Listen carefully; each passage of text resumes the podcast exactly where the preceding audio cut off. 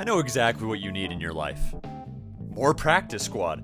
So give us a follow on Instagram at practice underscore squad underscore podcast.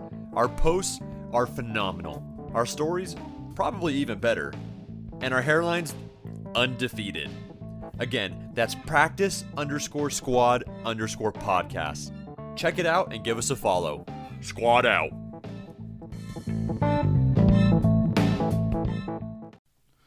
We are back with part two of the 2004 University of Utah Utes. This is, of course, the practice squad, and I am, of course, your host, Joe Wild, and I am joined this week by Easy E Howdy. and not by Jeff. So come to terms with that, because Jeff's gone.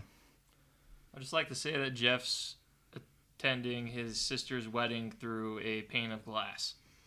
Yeah, because everything has to be done differently because the world is still on fire. And if you're coming to this podcast for updates on it, well, I got bad news for you, man. Things have gotten worse since last week. Yeah, but you know what? We're going to provide some healthy distractions through nostalgia. That's exactly what we're here for, and that's exactly what we're going to do. So, without further ado, let's dive into it.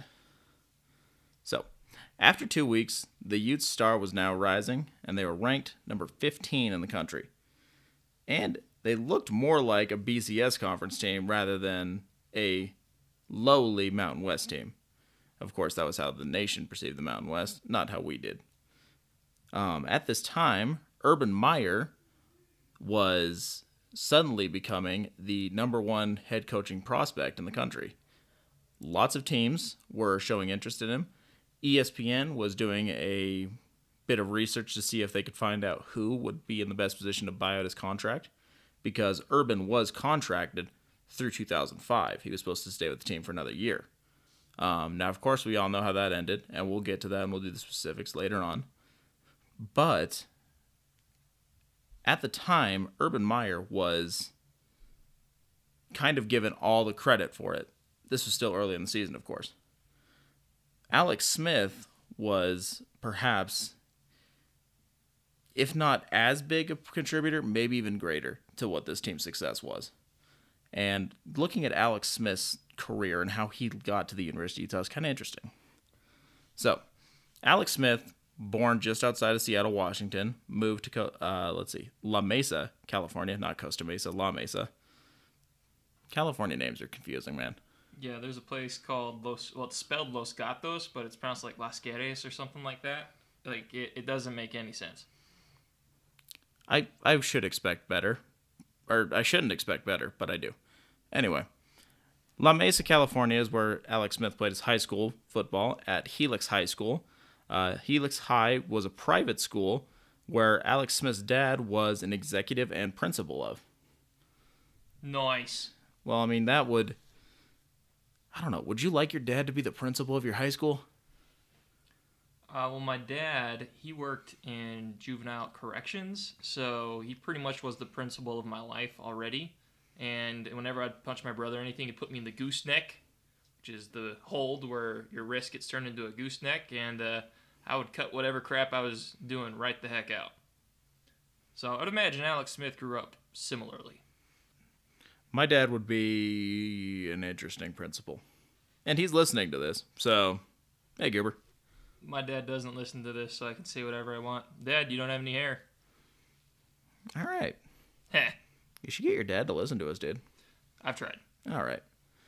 Well, so Alex Smith, of course, we all know the football player that he was. Uh, but his dad was not necessarily a fan of football. Um, as far as his dad was concerned, playing football was an afterthought, and Alex was going to be a student before he was an athlete. So he made Alex take as many advanced placement, and uh, they were taking a bunch. He was taking a bunch of uh, general ed classes through San Diego State while he was in high school, while he was playing football. So he actually graduated high school with his associate's degree already. Dang. That's like the way you want to do it, though. I mean, I wish I could have done that. Granted, I had all of the opportunities to do that. I just did not have, um, what's it called? Uh, the desire. if someone would have told me, or if I had comprehended the worth of ten thousand dollars when I was fifteen, I think I would have done it. But you know, desire, stupidity, distractions. I'm still working on that associate's degree. I wish I could go back and tell my high school self so many things. Same here. So Alex Smith, good on you for doing it the right way, man. And he was doing it right on the football field as well. Because in just two years as a starting quarterback, Alex went 25 and 1, winning section titles both years. I say section titles because he was part of a kind of different sort of private school league. I don't know. Hard to explain. I'm not going to go into the greater details of California private high school football. Yeah, no need to get into the nitty gritty of the hoity toity, you know what I mean? But he did win two championships, was named team MVP twice, was named league MVP a senior year, and was named to all conference teams both years. So this dude basically is a superhero. Super mind strength and super football strength.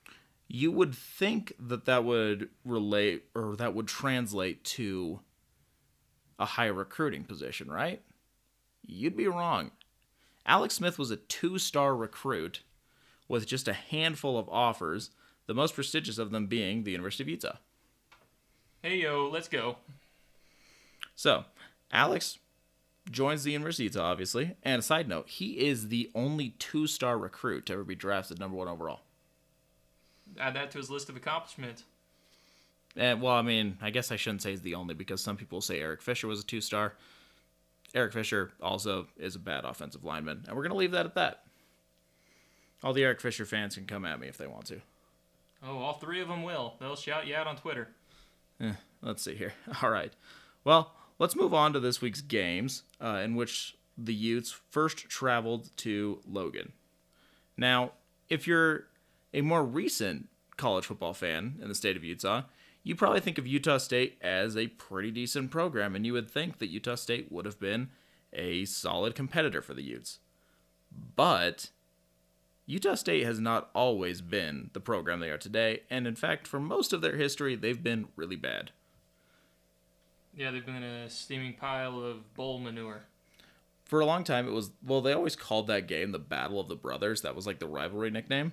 And the Utah fans always knew Utah State was the little brother.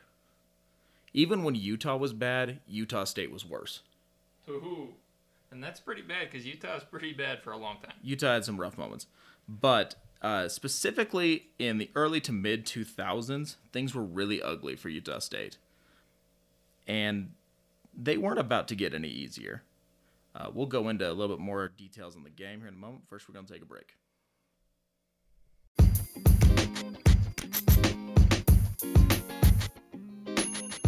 Here at the practice squad, we obviously love sports. And when it's time for us to work out, we want to emulate the athletes we talk about each week. And in Utah, there's only one place we can train like an athlete at the training room located at 710 South, Utah Valley Drive, American Fork, Utah, 84003.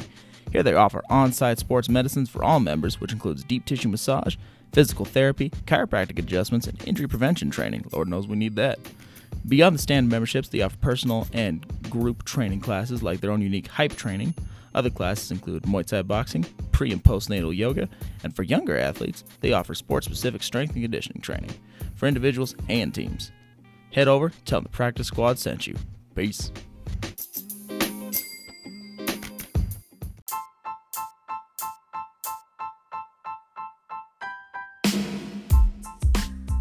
Squad. This is Easy E coming at you to say that if you've ever had a desire to kick ass, then head on over to Draper Kenpo. Black Belt Master Gator Conley will teach you how to chomp on the competition. At Draper Kenpo, a student learns self respect, discipline, agility, and most importantly, how to kick that ass. Call or text for information at 801 810 5772. That number again is 801 810 5772. Now, karate chop your way to Draper Kenpo at 720 East and 10,600 South in Sandy. Hiya! Squad out.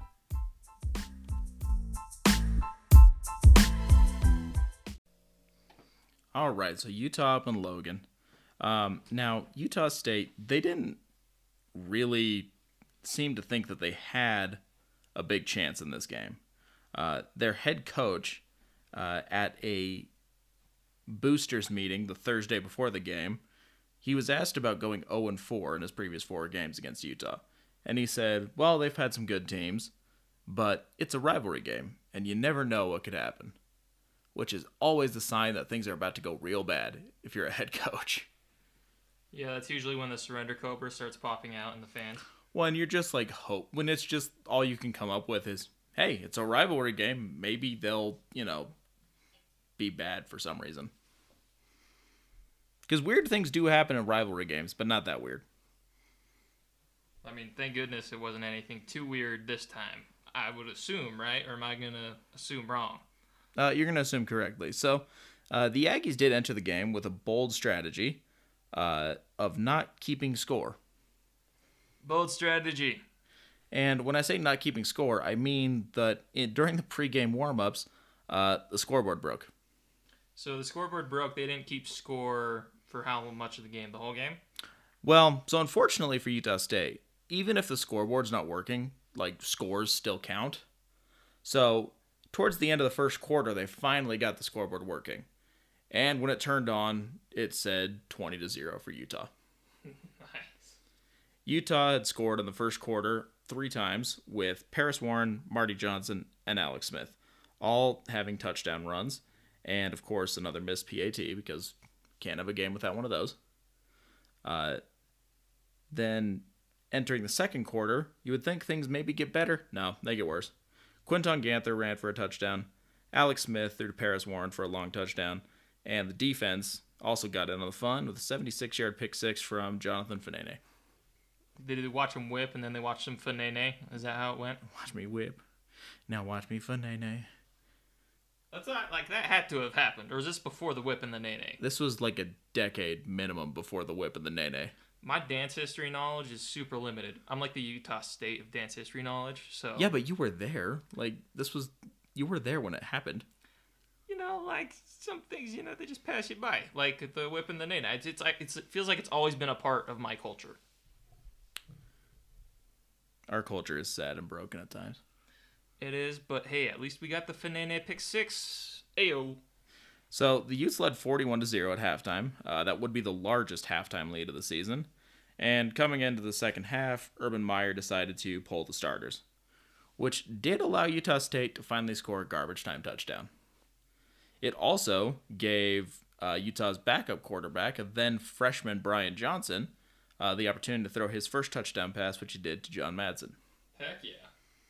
Which that's something that, and I feel kind of stupid for this because I'm obviously the diehard Utah fan of everything. I didn't realize that Brian Johnson was an active player on that roster. I thought Brian Johnson was in his redshirt year. Or I, honestly, I didn't even know he was actually on the team at that point. I kind of thought 2005 was his freshman season. I mean, it makes sense doing the math, but I, I remember him being a fifth year starter. It just didn't. I didn't connect the dots, realizing that he'd be a Yeah, part I of guess this I didn't ever think about it like that because it's like you, Alex Smith is 04, Brian Johnson is 08. You forget that they were teammates. It's weird to think about it like that. Yeah, it is. So Utah, uh, they finish off the route. It's 48 to six. Uh, after the game, Utah sports writer Kurt Cragthrope, ugh, Kurt Cragthrope. I'm gonna try it a third time. Kurt Kragthorpe. You got a weird name, Kurt. He described the game as one where the Utes looked as good as they are, and the Aggies looked as bad as they are. I would say that's pretty accurate. What'd you say? I would. I remember at this time. Do you remember? So everybody knows Sports Center has the top ten plays, and then on Fridays they do the bottom ten plays. At the same time, they were doing something similar where they would rank the top ten teams in the country and the bottom ten teams in the country. And I believe this season Utah State finished in the bottom ten according to ESPN. Woohoo! Rough year to be an Aggie. I wonder what going to a football game was like on Utah State campus.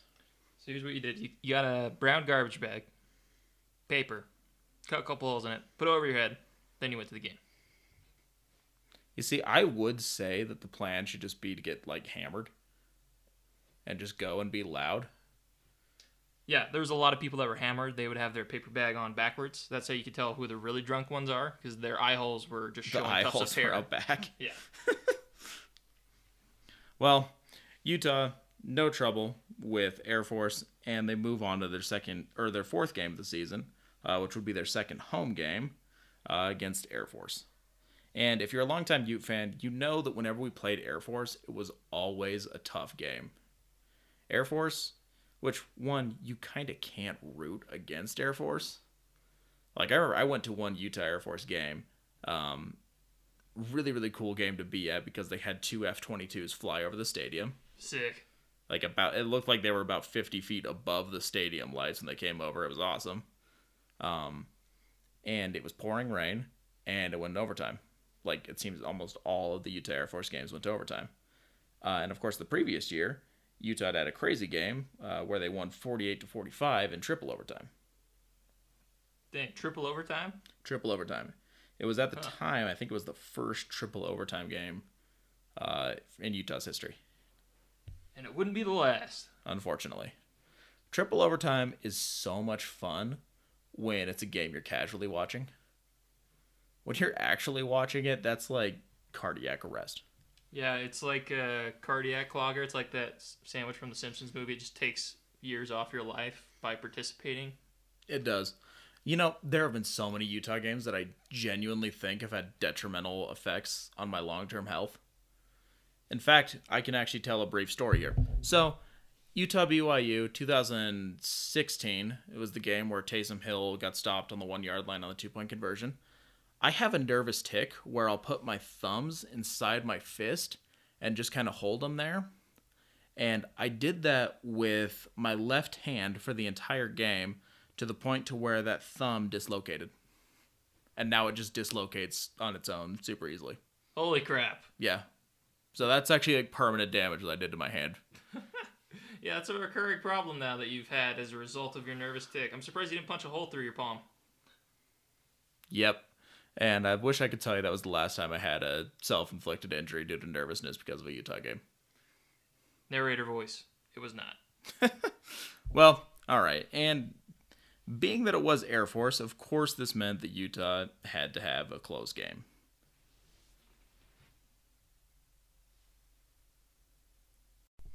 All right. And of course, the friendly rivalry with Air Force. Um, Utah starts the game off slow. In fact, it's the slowest start they would have all season, and it's the game that would face their largest deficit. At the end of the first quarter, Utah was trailing 14 to 0. It was the only time during the season they would trail by, I believe, more than seven points. Dang. They were down in the first quarter. Yep, they gave up two touchdowns in the first quarter. Uh, the offense was slow. Um, the vibe on the sideline was not one of panic for at least most of the team. Um, according to some of the players, uh, including Alex Smith, the only person who looked concerned was head coach Urban Meyer, who even said after the game, "quote I was in a panic." Urban Meyer thought that he had lost this game. Um, now it was here that Kyle Whittingham showed his head coaching prowess, where he he started off just trying to rally his defense, but the whole team ended up gathering around him, and he effectively gave the cliche movie halftime speech at the end of the first quarter on the sideline. Utah was able to catch fire midway through the second and score 21 unanswered via Steve Savoy, Marty Johnson, and Alex Smith. The le- they led 21 to 14 at halftime. Utah scored two more times before Air Force scored again, meaning that Utah allowed 14 unanswered points, then scored 35 unanswered of their own, then allowed another 14 from Air Force, and then scored 14 more of their own. It was a weird game in terms of scoring, um, but in the second quarter, the scoring looked like this. Steve Savoy caught a 13 yard touchdown pass, and Marty Johnson added three more rushing touchdowns. Then you got the hat trick on the touchdowns there from Marty. He actually had four because he had one in the first half as well. Dang. All right. He had and Marty Johnson's stat line for this game was really interesting too. 15 carries, 74 yards, and four touchdowns. They have four touchdowns and less than 100 yards rushing. That means that your offense is doing really good getting to the red zone and he's finishing off drives. That's pretty much exactly what it was. And Marty Johnson was also a hammer. He was not a shifty back. That was a guy who was going to run through you. And he did. And uh, Air Force did, of course, get one more touchdown uh, in garbage time, but Utah was able to hold on, winning the game 49 to 35.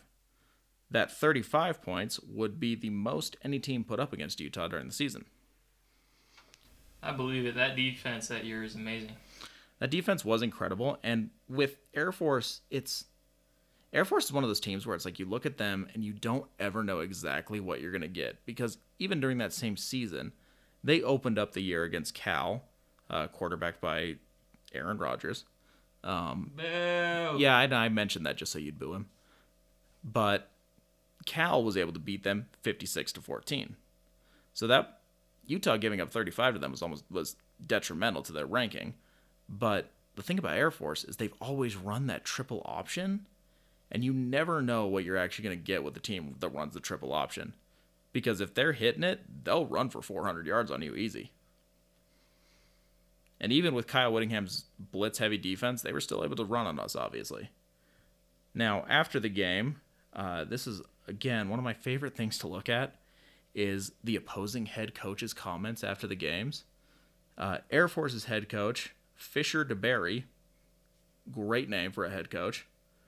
Uh, he said after the game, I take nothing away from them, but by gosh, nobody will go through this conference undefeated. Wrong.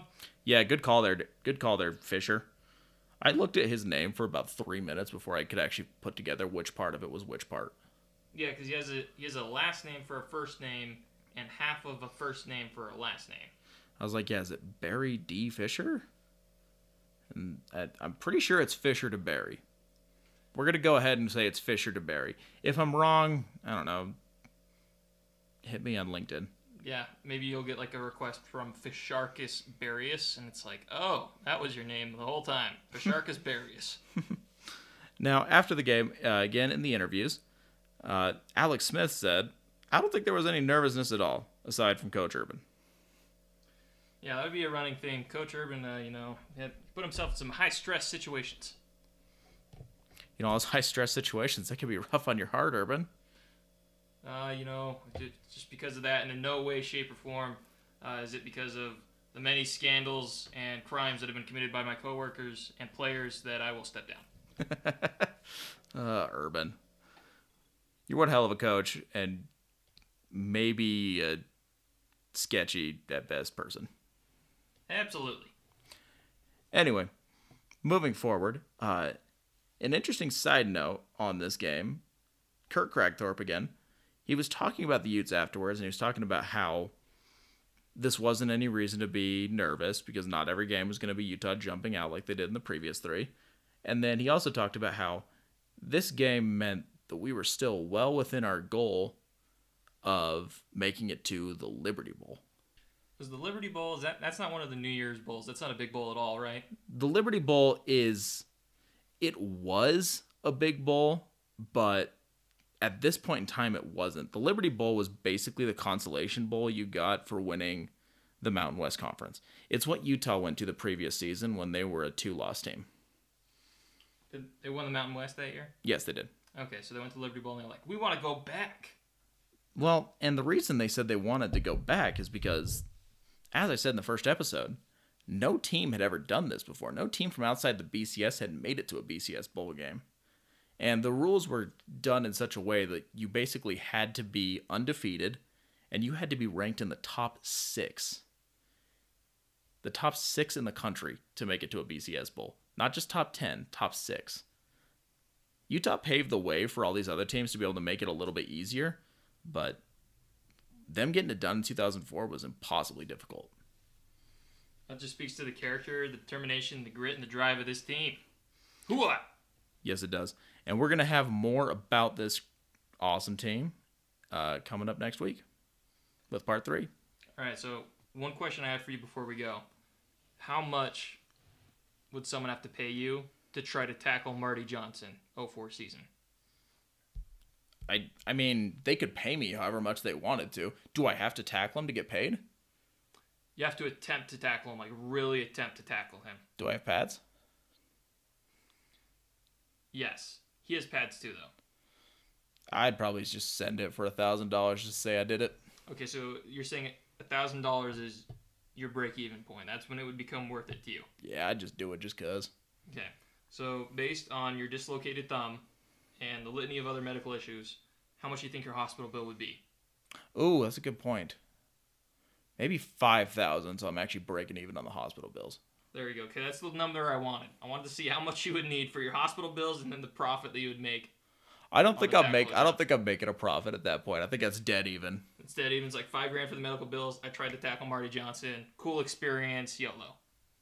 And then I'll also get like a cool like carbon fiber replacement shoulder.